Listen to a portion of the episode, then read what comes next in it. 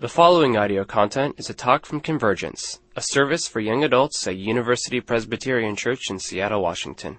For more information, please visit our website at upc.org forward slash young adults. Friends, welcome to Convergence tonight. Uh, my name's John. I'm the director here. And uh, we're in the series called Apocalypse. I'm glad you're here. I'm glad uh, for those of you who have been able to go from the from the start with us. We are working through this book um, of Revelation. One of the reasons why we are doing that is because of uh, directly related, I guess I would say, to a headline that maybe some of you even caught today. I was uh, was sent it earlier that apparently the world's going to end this weekend on the 21st. Okay, probably, maybe. Yeah, so Brenna would like you to know that it's a really good reason to be on the retreat this weekend because if it's going to end, you might as well be up on top, high somewhere, um, talking about Jesus. Uh, but I, I, I, say that jokingly because unfortunately, um, it's, I want to laugh at it because it almost, it, for me, is so sad. Because when we look at this book, it misses the point of where most of us live.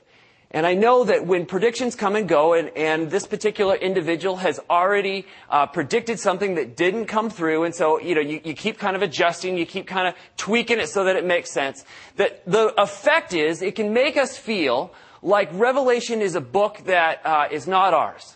So Revelation becomes a book that is sort of for entertainment, and movies can have a whole lot of fun with the imagery on it, or it becomes a book of predictions that come and go.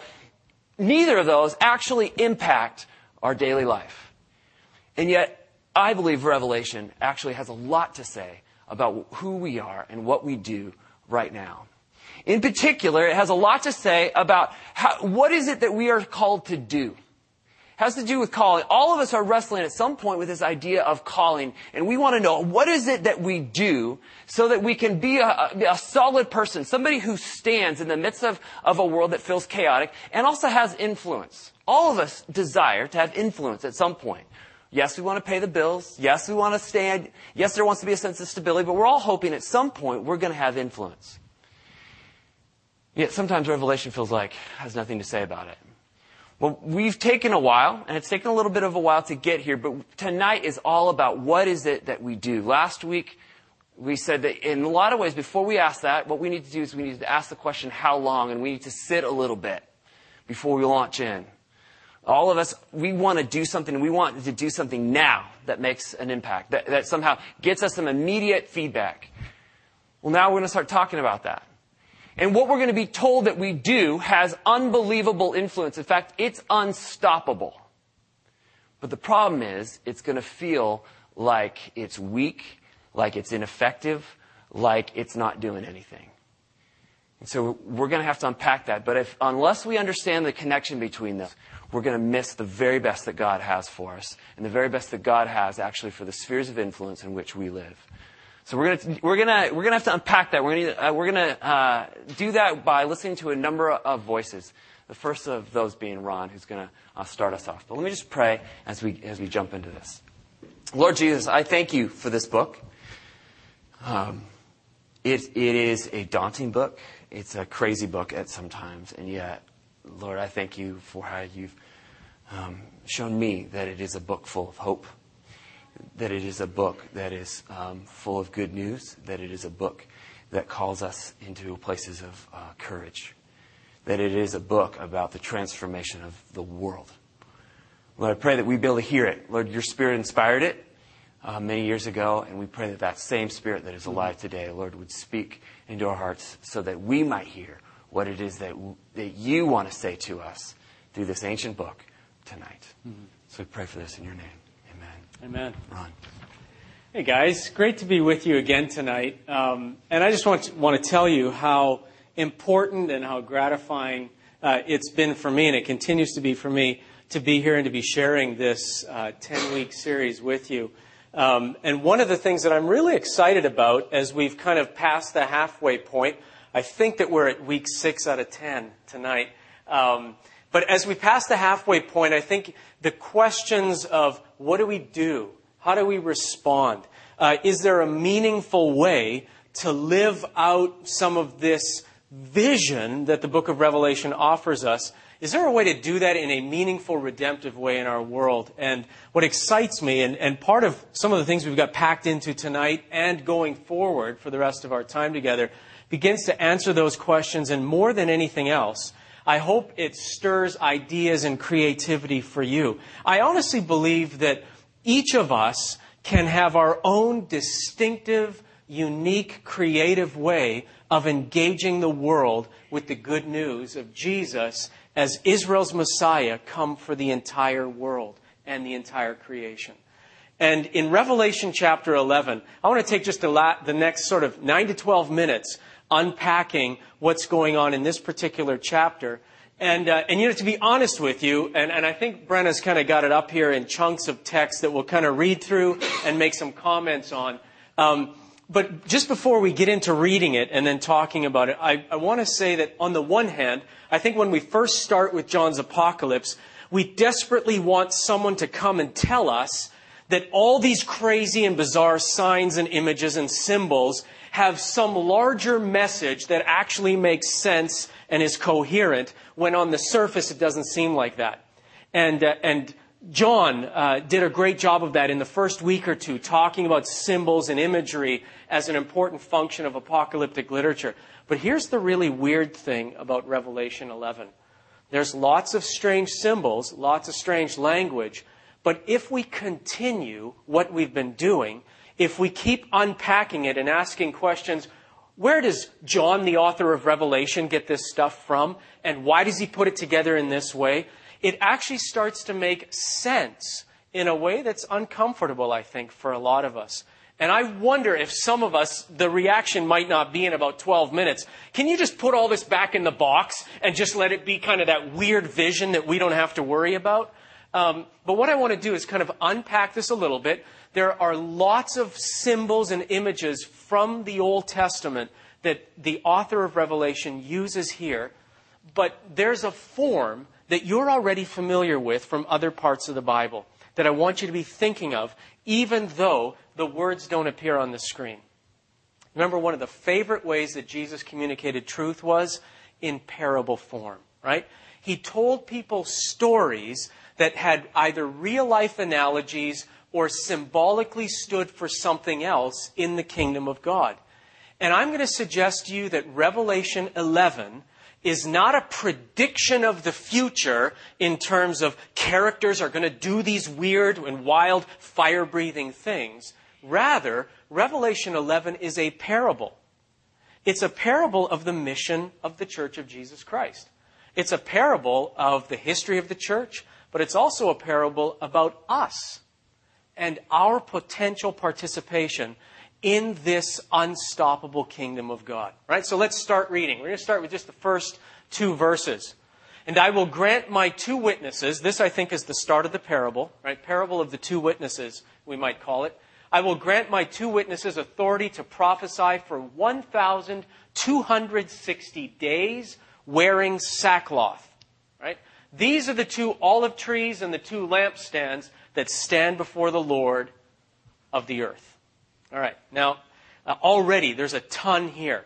First of all, I will grant my two witnesses authority. This is God telling John, the author of Revelation, that whoever this is, whoever these two witnesses are, they will have Yahweh's authority. All right? I'm going to suggest to you that they represent us. But where, do the two witness, where does the two witness idea come from? Well, it actually goes back to the law of Moses, where Moses established a way of hearing complaints and establishing sort of a court of justice in ancient Israel. And the rule was that every case, every argument to be legitimate had to have two witnesses to corroborate that it was in fact true. So if you said something or claimed something, you had to have two witnesses, and if you could come up with two legitimate witnesses, what you said could stand in this court. All right? So John, the author of Revelation, is simply borrowing that image. And he says, here's what's going to stand for truth in the world. Two witnesses speaking with my authority. All right? So the first thing I want you to see is I think he's talking about the people of God, the church of Jesus, as his two witnesses in the world. And then he says they're going to have authority to prophesy for 1,260 days. And, you know, to be honest with you, uh, Pastor John here, I, I, feel like I now have to keep making the, the distinction between this John and the John of Revelation. But Pastor John was talking about um, this idea that um, people have done weird things with Revelation. And numbers in Revelation are particularly prone to that. So people have tried to extrapolate or anticipate the future and said, well, 1,260 days, that's about three and a half years. And when is that going to start? And what's that going to look like when it ends? And they almost are trying to count the days off on a calendar up to 1260. The question is, where does that, that number come from? And it comes from Daniel chapter 8 and a few other places after that in the book of Daniel. And what Daniel's visions are doing, and the reason they use, and by the way, there are several parallel frames of time. You can also see in Daniel a reference to three and a half years. You can also see in Daniel a reference to 42 months. You can also see a reference to 1260 days. Does anybody know what the common thread is? More or less, they're all exactly the same period of time. Three and a half years, right? 1260 days. So where does that number come from, or what does it symbolize or signify? Well, in Daniel's visions, Daniel operates with this common Jewish sense that the number seven, or seven seasons or sections of time, represent God's full working in human history. Everything is wrapped up in this apocalyptic number seven. Three and a half is smaller than seven. Three and a half is inside of seven. And what John's really, what this John is doing with these numbers is creatively saying, much like Daniel did, this period of time is limited. It's boundaried. It won't go on forever. I've designated a specific appointed time for my witness to be effective, my witnesses to be effective. All right? Sackcloth is a reference to the common, uh, sorry, the common dress that was worn when prophets brought Yahweh's message to Israel. And this is the language of repentance. So these are prophets announcing the message of God in the world for a limited period of time. And it's not so much that the time is really short, but that the time is known and boundaried by God. And then in verse 4, these are the two olive trees and the two lampstands that stand before the Lord. These are images that come from the book of Zechariah. So here's the thing I want you to see two witnesses, two olive trees, two lampstands. They basically represent standing for God's message in the world. And this will be done for a specific period of time. All right? Second section of this text are verses 5 and 6. And if anyone wants to harm them, fire pours from their mouth and consumes their foes. Anyone who wants to harm them must be killed in this manner. Sounds gross. They have authority to shut the sky. That's really important. So that no rain may fall during the days of their prophesying. Now, I want you to think who in the Old Testament was associated with that thing, the shutting of the sky so that no rain could fall. Just think about it for a moment. And they have authority over the waters to turn them into blood and to strike the earth with every kind of plague as often as they desire. Right? Again, sounds gross. But who do you know from the Old Testament that was responsible over water and t- potentially turning it into blood and uttering a word and plagues would come? Right? So we have two different kinds of people. And these are the two witnesses. So let me just ask you this question Shutting the sky, no rain. Who's that? It's Elijah. Exactly right. Having authority over water and uttering plagues. Who's that? Moses. Right. You have two witnesses, Moses and Elijah, and the author of Revelation is saying, guess what, Christians? Guess what, followers of Jesus? You have the opportunity to live out in your own context the mission and the ministry of Moses and Elijah. In other words, what Jesus is saying to these Christians in the first century and what Jesus says to us in 2011 is that at least potentially we have the opportunity to stand in the same place that Moses and Elijah did. Let me ask you this question about Moses. When you think about the plagues and all that stuff, what was Moses really doing during that whole time of water into blood and plagues? Where, what's the context? What's he been asked by God to do? Where does he have to go? Yet deliverance, freeing Israel. Who's he speaking to? The most powerful man on the planet at the time. Here's Moses, right? A former Egyptian criminal, former prince, but former criminal, and he's been asked by Yahweh to speak truth to power. I think one of the things John's apocalypse is urging us to do is say, people of God, you have the authority, you have the opportunity to speak truth to power. Not asking us to be idiots, not asking us to make fun of people, but simply to say we stand for restoration and redemption and wholeness. We stand with the victim. We stand for the oppressed. And we speak truth to power. And if you take the words of Jesus seriously from chapter 1, do not be afraid, you can speak truth to power without fear. Precisely what Pastor John's been calling running into the chaos, right? Embracing the brokenness and bringing God's message of reconciliation. Elijah, known for shutting the sky, what was Elijah's calling? What was he doing when fire fell from heaven and when the sky was shut? Does anybody remember? He's speaking, that's exactly right, Troy. He's speaking against idolatry. He's challenging false worship. You understand? These are the two witnesses in the world Moses and Elijah, speaking truth to power, delivering people who are oppressed, and standing against injustice and idolatry. And guys, here's the point of Revelation 11, right? I don't have some scary doomsday scenario to tell you that someday there will actually be two people running around the planet going, right, shooting bolts of lightning and, and fire everywhere and blood into water. This is apocalyptic, symbolic language that says, guess what? When you stand with Jesus, the slaughtered lamb at the center of the throne room, when you stand with Him, when you stand for the poor and the oppressed, when you stand for the message of God, you have authority and power. Quickly, let's go to chapters, uh, verses 7 to 10 when they have finished their testimony, and now, I mean, so far it sounded very triumphant, right? But now, listen, when they have finished their testimony, the beast that comes up from the bottomless pit will make war on them and conquer them and kill them and their dead bodies will lie in the street of the great city that is prophetically called Sodom and Egypt, where also their Lord was crucified.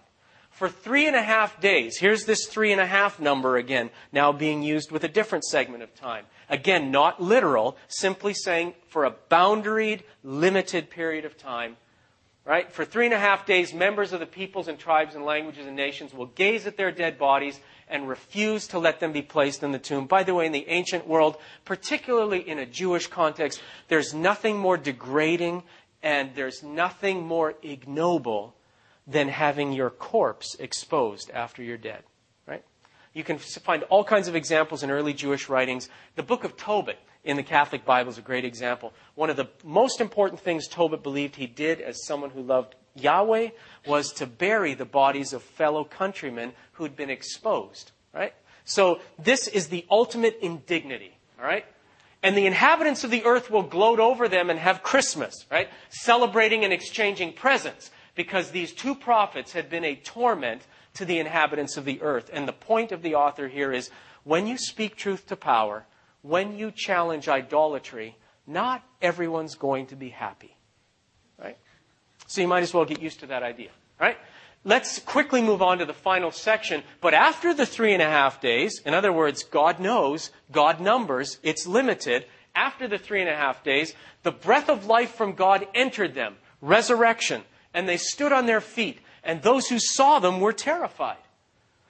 Another way to, sit, to translate that terrified, they had great fear. And some people debate whether this is positive fear, like the fear of the Lord, or whether this is just freaked out of your mind, scared. Then they heard a loud voice from heaven saying to them, Come up here. And they went up to heaven in a cloud while their enemies watched them. At that moment there was a great earthquake, and a tenth of the city fell. 7,000 people were killed in the earthquake, and the rest were terrified and gave glory to the God of heaven. Right? Now, let me just summarize everything in these 13, in these 10 or 11 verses, verses 3 to 13, by saying the following four things about witness. This is what it means to witness. It is not, I mean, it could include, but witnessing is not sort of, you know, you got to go somewhere and be really scared for Jesus, right? Knocking on doors, handing out tracts. What is witness according to the author of Revelation? First, witness simply means representing God. Right? Jesus in chapter 1 was described as the faithful witness. Antipas, the one person with a name in the book of Revelation in chapter 2 who was killed for his faith, a martyr, was called my faithful witness Antipas. Right? Faithfully being a witness means representing God. And a witness is a person that God says, This is my person on the street in Seattle in 2011. Right? Representing God. Witness, secondly, is always effective. And I love what Pastor John said right at the start here when he talked about the fact that this is an unstoppable mission, but it may not look like it. It may have the appearance of something that's quite weak or ineffective. You may feel like, I do speak truth to power in the place that I work or in the community that I live. I do try to stand up for the rights of those who are oppressed. On and on, we could think of examples. And nothing ever changes. And the point of the book of Revelation is to say, faithful witness. That's the thing. Effective witness just means not turning and running. It means standing there, speaking truth to power, challenging idolatry and false worship. Third, witness will suffer hostility. As, as gratifying and as vindicating as witness can be, it also carries with it the possibility of hostility. And I guess, you know, I'd love for our discussions to be just, you know, fuzzy, warm, light, but we have to be honest and say, are you prepared that standing for truth, speaking truth to power, challenging idolatry may be painful, even in relationships at times? That's something we have to keep in mind. And finally, I want you to see from this text true witness will be vindicated. Look at the reaction. Um, uh, look at the reaction in verse 13. You don't have to go back to it, Brenna. But it said, remember, it said there was an earthquake. Remember from last week, an earthquake is the judgment of God, right? 7,000 people died, and the rest of the city feared God and gave him glory. Most people estimate that there were probably about 70,000 people in Jerusalem at that time, which is probably the city that's in mind. And some people have speculated to suggest that faithful witness is going to be at least 90% effective. Now, how many of us tend to think that witness is that positively effective, right? We think if only a few poor sinners and souls come in, oh, thank God. And I mean, obviously, every person is important to God. But the author of Revelation wants you to know big picture. True witness is vindicated. And the very last thing in chapter 11, the author tells us this in verses 15 to 19 the kingdoms of this world have become the kingdoms of our Lord and of his Christ, and he will reign forever. Do you remember what Jesus' prayer in Matthew 6 was? Our Father who's in heaven, hallowed be your name. Your kingdom come, your will be done on earth as it is in heaven. Revelation 11 is the answer to the prayer in Matthew chapter 6. And the way we get there is by faithfully standing with God like Moses and Elijah. Does that make sense? Thanks, Ron. Mm-hmm. Well, we're going to take a look at a, um, a video clip. And the reason, um, reason is, is that I think Ron's helped us understand what this text is about. I, hope. He helped us to begin to make sense of it. And the, the clip I want to bring up is a, one of these post-apocalyptic uh, movies. It's actually one I like, partly because I have a man crush on Denzel, uh, and I'm unashamed of it. Um, it's the it's the book it's the book of Eli, and and the reason I want to bring it up because I, I, want us to start I want us to get our imaginations going one, and I want us to think about what does this actually look like because this word witness often is really. Um, it's challenging. Sometimes it, it, it, it's hard to know, it's hard to not have a narrow definition of it. So I want to do two things. I want us to think, what does it look like? What's effective? What is something that, that is fruitful? And then I want us to expand our idea of what that looks like because I believe that this idea of witness actually intersects with our sense of calling and with our vocation and actually is about everything we do. So I want us to do expand, and we're gonna we're gonna get some other voices in here, uh, partly through video to help us do that. But first of all, we'll take a look at this uh, clip. Now, here's what's going on. Okay, basically you got a world devastated probably by nuclear war. It is a it is a, a brutal environment. It is extremely dehumanizing environment.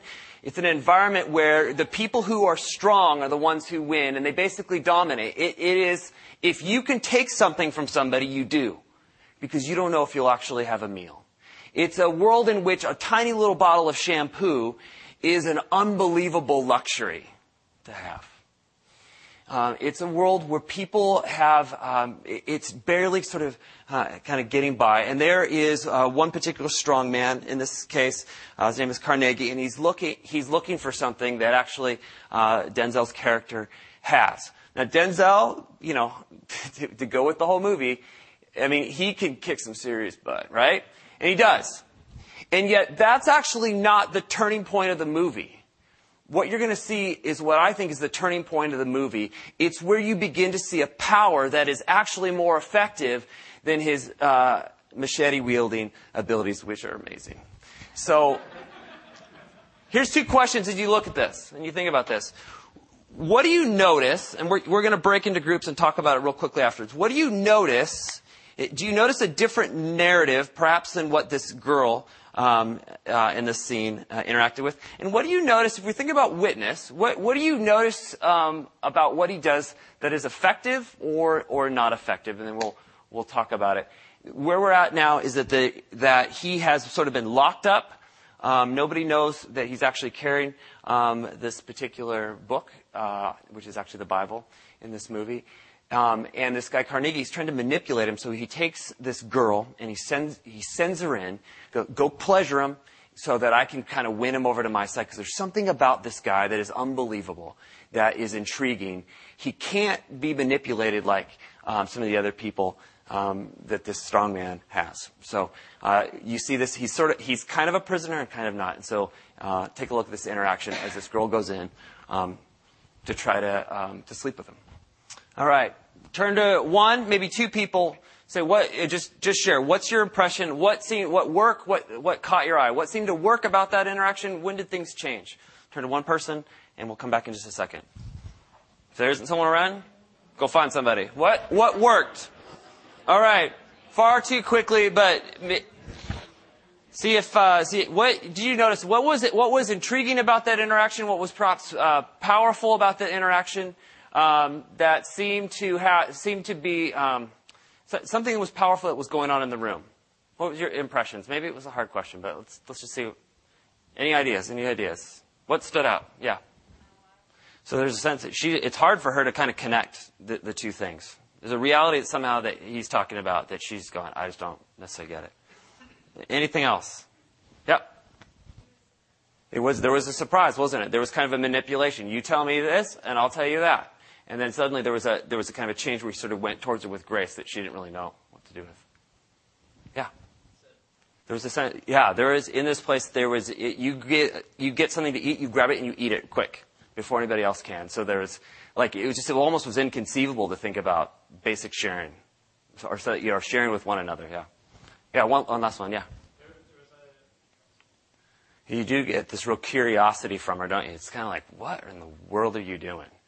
Um, and I, I, think I think you do. I think you start to see it. I mean, it starts with him in some ways that we didn't have time to go into. It starts with him saying, "Look, I'm not going to sleep with you," and her begging him to say, "Don't send me out, or I'll be beat." Essentially, to this to this. Now there's something intriguing about this book. To now he's actually he's not just not taking advantage of her, but he's actually sharing with her. Um, the thing that was intriguing about that is just one of those, it, it's you look at the interaction, I think what happens when we think about witness is that sometimes it feels like it has to be, it is this huge thing. When I think more than anything, it's in really small little moments. Little small moments where of surprise, of grace, of sort of a generosity, of maybe giving somebody a, a picture into a reality that they actually, they actually don't, um, they can't even conceive of.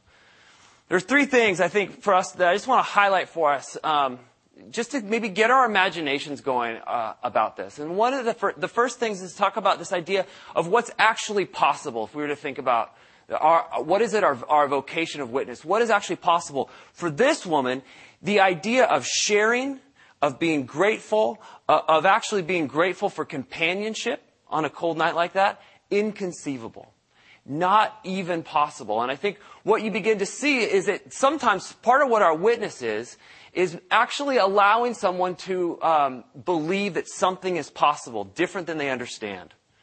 Um, sociologists will talk about, one in particular named Peter Berger, talks about um, plausibility.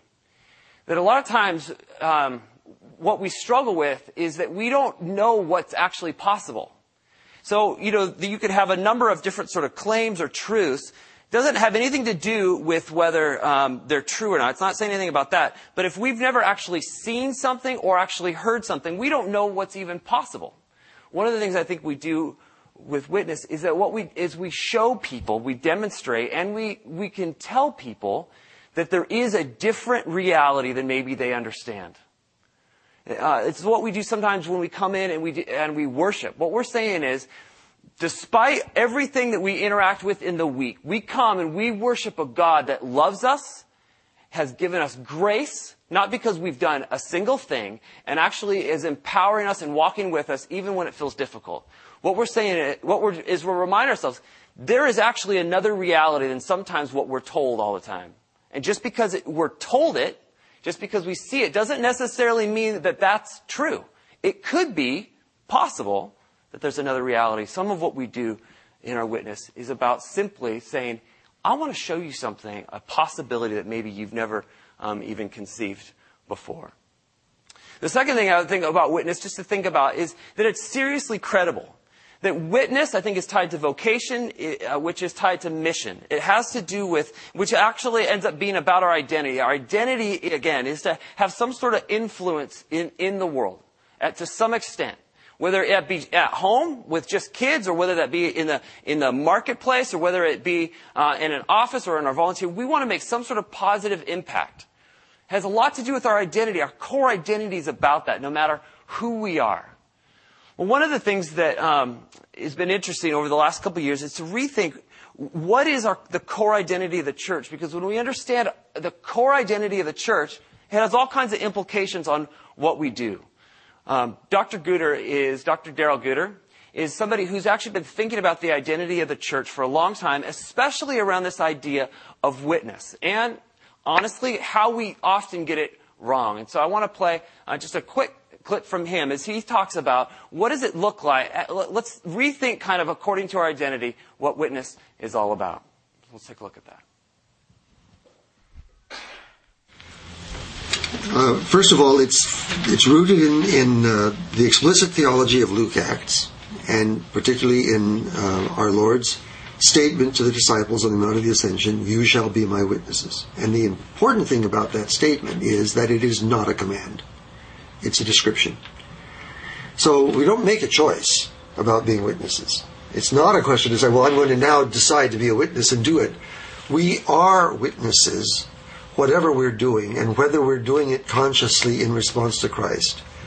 The only issue that we really grapple with is whether we're very good witnesses, very reliable witnesses. And it seems to me that the thrust of the New Testament's formation of witnessing communities is on that issue the integrity, the credibility, the usefulness of a community's life before a watching world as demonstration, as evidence of the truth, not only the truth, the availability of the gospel. That this healing love that this community celebrates is also an invitation that this love can be shared, that this healing is intended for all.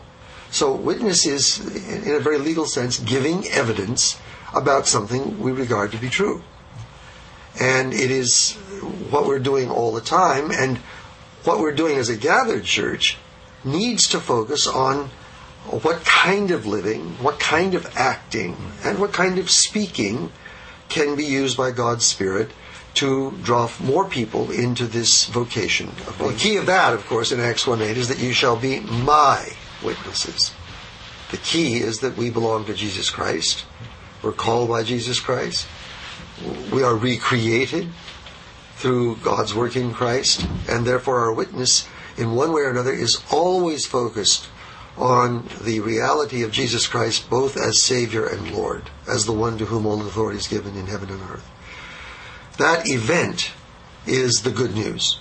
The person and work of Jesus Christ in the claim that it is intended to be known and responded to by all humans everywhere in all times. And it is a universal good news. And our witness is to be to its goodness. The, the problem we're dealing with and why the uh, struggle with witness is so real is that there are so many ways over the history of Western Christendom that our witness has not been credible.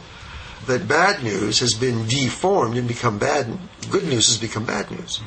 And this is what we have to address. How do we, how are we equipped as a community to live out this, this healing love of God as genuinely good news? And how do we do it in such a way that it is not uh, coerced on our part, it's not manipulated, but it is who we are and it's how we live. I love what he had to say. You know, the, the, the, the question is, is the credibility. And I think if we're going to, um, if we're going to talk about the credible witness, I think just a couple of things to highlight. I think one, that it, there has to be some sense of connection. And by connection, I think when our witness isn't credible, and I was talking with a group of people that uh, we were studying this uh, together, and we were talking about this whole idea of witness, that sometimes witness goes weird when it's sort of relationally disconnected from a particular person or a particular situation. And it can go in one of two ways. And this is the examples that came up. One of two ways. One, it gets so syrupy sweet that people kind of go, really? You really have no idea the kind of life I'm living in. Like that just doesn't feel credible. Like it's just, it, it's too, it might be nice, but it just sounds like you're living, you're living in a, a naive reality. On the other hand, usually, you, sometimes what we do is we see witness in a negative sense. It comes down as incredibly judgmental. So, for instance, the example was thrown out as we were talking together of blaming the earthquake in Haiti on Satan worship. Well, they deserve it and because they worship Satan in Haiti. So that, therefore they got an earthquake. And at one point you go, really?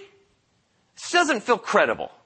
And partly because do you actually know what's going on in Haiti? Do you actually have any sense of connection, relational or even just informational about what's going on in Haiti? For instance, they're sitting under a major, major fault line. That might have something to do with it, right? So we, we start talking about witness. Well, let me tell you about God and, and that this is such good news. Well, you know, it's because of Satan worship. And you go, well, or they're sitting on their fault line that has been ready to blow for years. Of course. Maybe that has something to do with it. So there's, there can be a disconnection. I think often we get into trouble sometimes when our, we're not relationally um, uh, connected. The second thing, though, is that that being said, it doesn't mean that when we, we share witness that it's going to be easy. And, and Ron talked a lot about this. I don't want to say a lot, but it's going to include some adrenaline.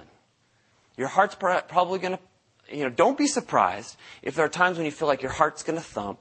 Um, when you're going to start sweating, you're going to get clammy hands, and you're not really sure. It's going to get the adrenaline because at some point, um, really what you're probably saying is that you are saying something different than the people around you. We're social creatures we want to go along with the crowd. So sometimes what it looks like is that there's a giant hate fest going on around you, and you're kind of like, ah, I don't really feel good about that. Or maybe there's a, another reality. On the other hand, some, so, on the other hand, sometimes um, you get interrupted by beautiful voices. Uh, on the other, sometimes you're, you're, saying, you know what, what's going on right now actually isn't good, and somebody just doesn't want you to burst their bubble. We have to be ready that sometimes we're going to get some pushback because we might be asking people to consider something that they don't want to um, consider. The second is that it needs to be honest. Um, and the most honest thing that you can say often carries with it a yes or a no. And that's what Brenna was actually queuing up. I want, I, want to hear from another voice, and this is a voice that is talking about uh, jazz and music, and I think um, it's, it's worth listening to, partly because uh, this guy just sounds awesome. Dr. Cornel West, this is actually uh, out of a movie called Call and Response, which I actually think is, um, it's about the, the rise of slavery in our world, and it's worth seeing uh, for that. But it's actually worth seeing because you'll be inspired because they actually it's it is not an explicitly Christian film, but it is thoroughly Christian in the ways that we've actually been talking about uh, apocalypse. Well, the, the last thing is if it's going to be credible, it's got to be honest. And at some point, we have to be able to say, this is what is true. And it can be really hard to talk about what is true. Just like what he said, I love it. It's, it's honest. Truth is scary and it's liberating. We don't like either one. One of the ways that um, i actually ask couples when we're getting together for premarital that comes out of conversations that Dave and I have had is, what's the most truthful thing you can say? That'd be a way to say it. And so the way I'll phrase this to couples is, as you, as you kind of, you know, you're starting a new life together, what do you want to take from your parents? What did they give you? What do you want to change? Because that's honest. You probably got something amazing from your folks. You probably saw something, even in a perhaps a bad family situation. There's probably something you could call out. If, you, if, you, if we're going to talk about being honest, you got to talk about the good and the bad. And then what's the thing that you're, that you're going to change? How do we think about being honest and be in the middle?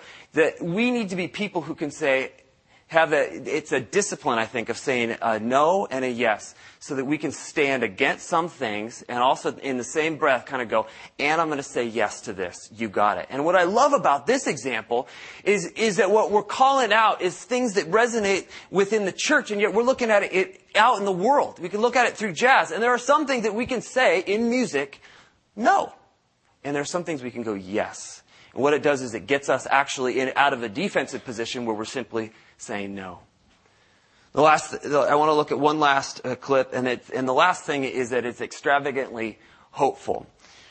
One of the things about Revelation is that so often we don't get to the end, 21, 22, and so all we hear is that Revelation is a no. And I think witness oftentimes is we just need to go out and tell the world how bad it is. We need to know what the yes is. So uh, I've actually begun uh, videoing a, a, a, few people to say, why don't you just, just reflect, just begin to dream a little bit as you look at the very, as you look at like Isaiah 65, these pictures, these images of the end, or, or Revelation 21, 22, what do you see? Help us dream a little bit so that we can begin to think about what is the yes? What is the big yes that we could perhaps put our whole life into? That on one hand, it is say yes to Jesus Christ. It starts there.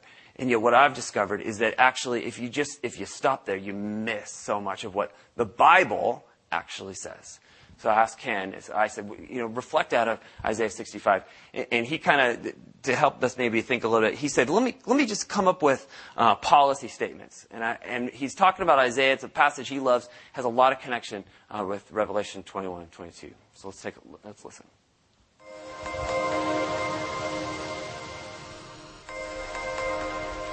And I see God's uh, kingdom policy agenda being interpreted in this passage. Um, a a communication of God's intended future that He invites us into as it as um, as co-healers of this world in which we Here's live. Here's the passage: Behold, I will create new heavens and a new earth. The former things will be will not be remembered, nor will they come to mind. He's conveying this great reversal. Um, that is happening. And if we read it with Jesus' eyes, we're saying that we're seeing that this reversal is imminently now. It's not a reversal that we have to wait for in the future. It certainly will be fulfilled in the future, but the reversal is says, happening now. Never again will there be in it, Jerusalem, New Jerusalem, an infant who lives but a few days, or an old man who does not live out his years. He who dies at a hundred will be thought a mere youth. He who fails to reach a hundred will be considered accursed. And what I what I hear in that is a policy statement that defines a health policy that calls us to pay attention to the very old and the very young. Then he goes on. He says, They will build houses and dwell in them. They will plant vineyards and eat their fruit. It's a housing policy or a property policy that suggests that the way we relate to property is to um, enjoy the fullness of them as we own them. That um, it's a statement against oppression and exploitation with regards to housing. Um, For as the days of a tree, so will be the days of my people. My chosen ones will long enjoy the work of their, their hands. My chosen ones will long enjoy the work of their hands. It's a labor policy that suggests that that um, we get a fair return for our labor and that there's some level of marketplace security. Um, they will not toil in vain or bear children doomed to misfortune. There's a family welfare policy that suggests intergenerational Get well-being. This. The wolf and the lamb will feed together, and the lion will eat straw like the ox. In God's kingdom policy agenda, there's a criminal justice policy and a race relations policy. Then it says, But dust will be the serpent's food. And what I see here is that when real reconciliation happens between those that are damaged by evil, then um, evil is starved. Why do I bring this up? You could go in, you could study that passage uh, yourself if you want. You could maybe, you could maybe critique Ken a little bit. I'm asking him to just say, what, what do you see? What do you dream about? And why do I bring that up? I bring it up because I want you to be people who begin to dream big.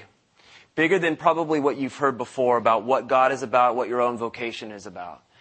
That begin to think, how do I actually join in with the redemption of the world? that, that your most important work isn't going to be what's inside this building necessarily, but it's what you do with the whole of who you are. And so as we begin to think about things like this, I, I love this by the way, Arts and Culture Task Force. You can pick up one of these on the outside. I, I love that this is happening at this church. So on here, on the back, they're talking about what does it look like to apply a creative way of applying faith and wisdom in the world around us. So here, here's one that's coming up this weekend. Um, a faith response to global health needs. So as we think in particular um, in regards to healthcare, um, how can we how can we address some of the major health needs in this community? A um, couple weeks out, uh, we're going to talk about uh, the poorest families in the world live in rural areas, dependent on the land that they don't own. Uh, this uh, gentleman from University of Washington, professor emeritus of law, will discuss land ownership on the basis of, for development work such as literacy, clean water, nutrition. How do we understand um, how we become part of the solution? Uh, last one, December 4th, S- ethics, business, and the bottom billions of the world's population. And it's going to be a professor from Seattle Pacific University on how our discipleship journey uh, can inform our business decisions in today's present economic crisis. Why does this matter?